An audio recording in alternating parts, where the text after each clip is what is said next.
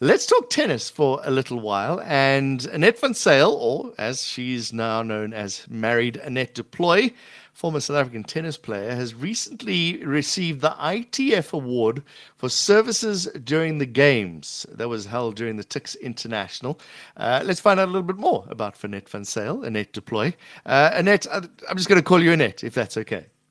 It's fine. Thank you. Good evening. And congratulations on your award. What does it mean to you?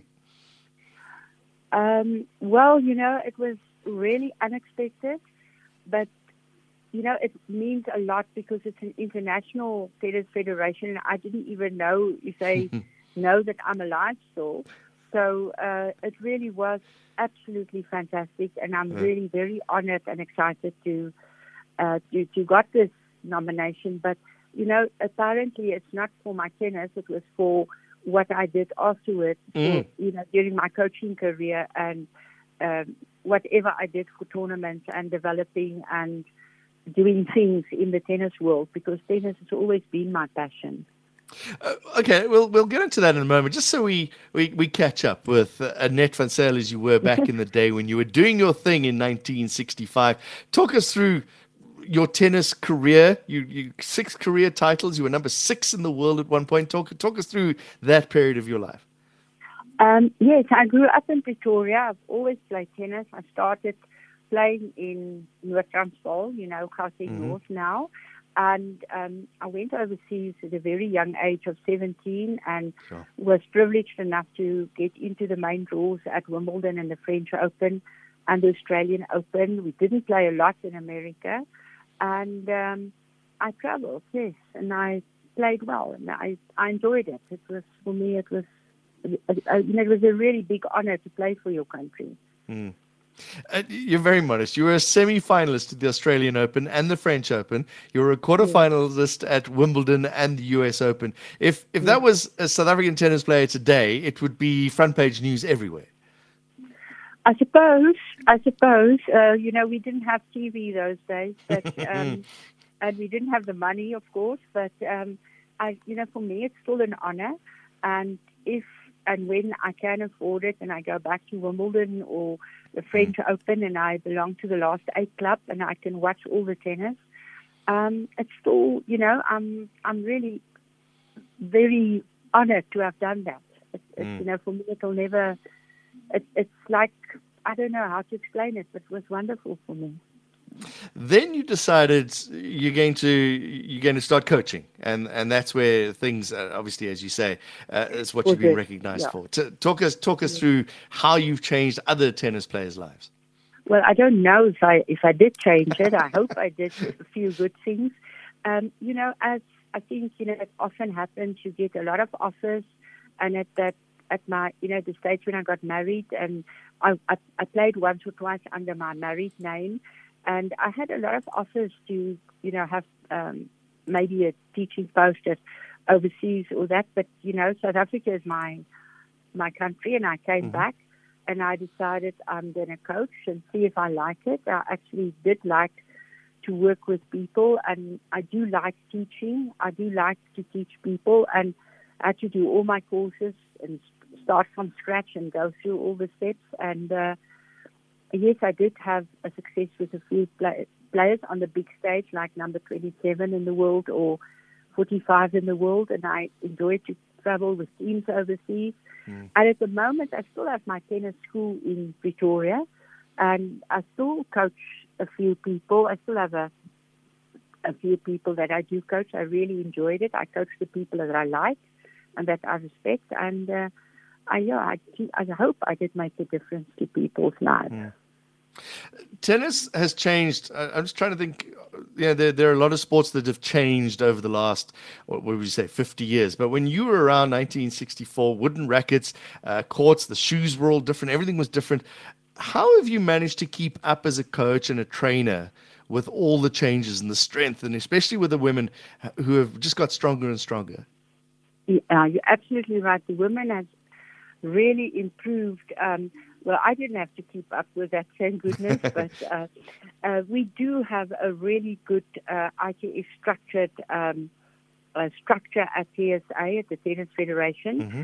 and uh, we have courses and I am currently chairman still of the coaches of Gauteng Hills uh, district, and um, so we have to do courses, we have to do exams. We, uh, I also, in, I was also a course leader, a tutor um, earlier, not anymore, and uh, so you keep up to date. And I've got a lot of friends still overseas, so I get information from Spain and France mm. mostly, and England, and um, it's, it's up to yourself to keep updated and you know find out what is the latest methods and what can you do to improve, and what you know. I think the the essence and the ethics of the sport um, shouldn't have changed. It unfortunately did a little bit, and I think especially the men's tennis has got a little mm. bit out of hand. And uh, but the women's tennis, uh, the WTA is really an unbelievable body. I think the women are doing extremely well, and um, yeah, I think it has changed, but it's still there. It's still the game that that I played, and uh, you know, it's up to myself if I want to be um, informed or just sit back and do mm. nothing. Mm. And I, you know, I still choose to to try and be updated. It gets, it gets difficult now, but it's fine. You know, we'll we'll do it. Yeah, the, the ball still has to land in that little square. It just comes at yes, you a little faster yeah, now. Yeah, and uh, you know, and, and I've always said, you know, somebody said to me, uh, but it was easier or, or it was more difficult. I said, you know what? It depends on the on the time slot you play because mm. uh, each each uh, uh, what can I say? Each sort of like ten years or twenty years yeah, has yeah. its own. Yeah, it had its own. You know, the challenges were the same. It was the different challenges, but it was challenging for everyone in that uh, in that particular year. So uh, yes, it was difficult, and, and maybe it was easier, but. Um, uh, you can't always compare the people, and mm, I still mm. think the people like not me especially, but like, you know, Rod Laver or Margaret Court or Billie Jean King. I mean, they were great. It didn't matter that we started still playing with wooden rackets. Whatever they did those days, it was absolutely fantastic. Uh, we we have lived through a golden age of tennis, women's tennis especially with the Williams sisters, uh, and the the men's tennis is exceptional. We got some of the greatest tennis players ever. But like you say, uh, it's it's it's a different period, and I almost feel as if we're going into the next era now, both in men and women's tennis. Yeah, absolutely.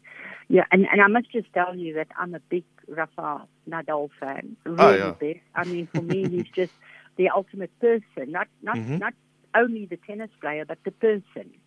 And uh, of course, Roger Federer is fantastic. I really do have a lot of respect for Billie Jean King, and you know a lot of the, the big names that that you don't hear a lot, like Chris Evert or Christine mm-hmm. Truman, or you know it's really sad that um, that that that that in our days, you know, they don't. I don't expect everyone to remember everyone, but I would like for our juniors to remember um, certain players and the names. So we will have a session or we be talking about, you know, who was the older people, what did they do, um, and last week I asked, you know, my little group, and I said, you know, who's Billie Jean King? And mm-hmm. I, you know, they have to go and find out and bring back a few words, and they get very interested in that because you know it opens up the world a little bit. Yeah. I love the fact that Rod Laver, for example, has a has the stadium named after him, and he's still alive to be there and to walk into the Rod Laver arena. It it suddenly makes it so so much more Personal. real. Yeah. yeah. and and as Billie Jean King at the U.S. Open. Yes, yes. The Billie Jean King Stadium. Yes. That's yeah, you really, suddenly it's it's not just a name of somebody that existed many many years ago. You know, you realize yeah. actually it's a real person who did real tennis. There he is. There's he standing, and she's standing right yeah. there. Yeah, no, that that is that is true. I mean, you know, if you go, I, I went just before the pandemic. I went to to Wimbledon, and uh, they do honor the older players. So, mm-hmm. and, uh, you know, you're not allowed to be a member of the last eight if you're still actively playing. So the only ones that that, that do get into that last eight club um, are old people or old players or ex-players. So it's, yes. it's, really very interesting, you know, and it's it's it's really really really good. It's absolutely amazing. Wimbledon really looks after the old players or the elderly or the ex-players or whatever you want to call us, some of us. Yeah. Former players, former players. I think, yeah. Yeah. Um, have you met Serena Williams? Uh, yes, I, I, did, and actually, I, I, I met her mother, Oracene, when I was traveling yes. with, with Shani Skippers, and they are really absolutely fantastic people. Oracene is really, well, they're just normal people, really. Um, so, so, I talked a lot to her in the change rooms when we mm. met at the various tournaments. Because mm. um, they, she came into the change rooms where, um, well, Serena, you know, you know, I don't know if you know, but um, at the big stadiums, you normally have a a, um, a dressing room for the top seats, and then you have a normal dressing room for all the plebs.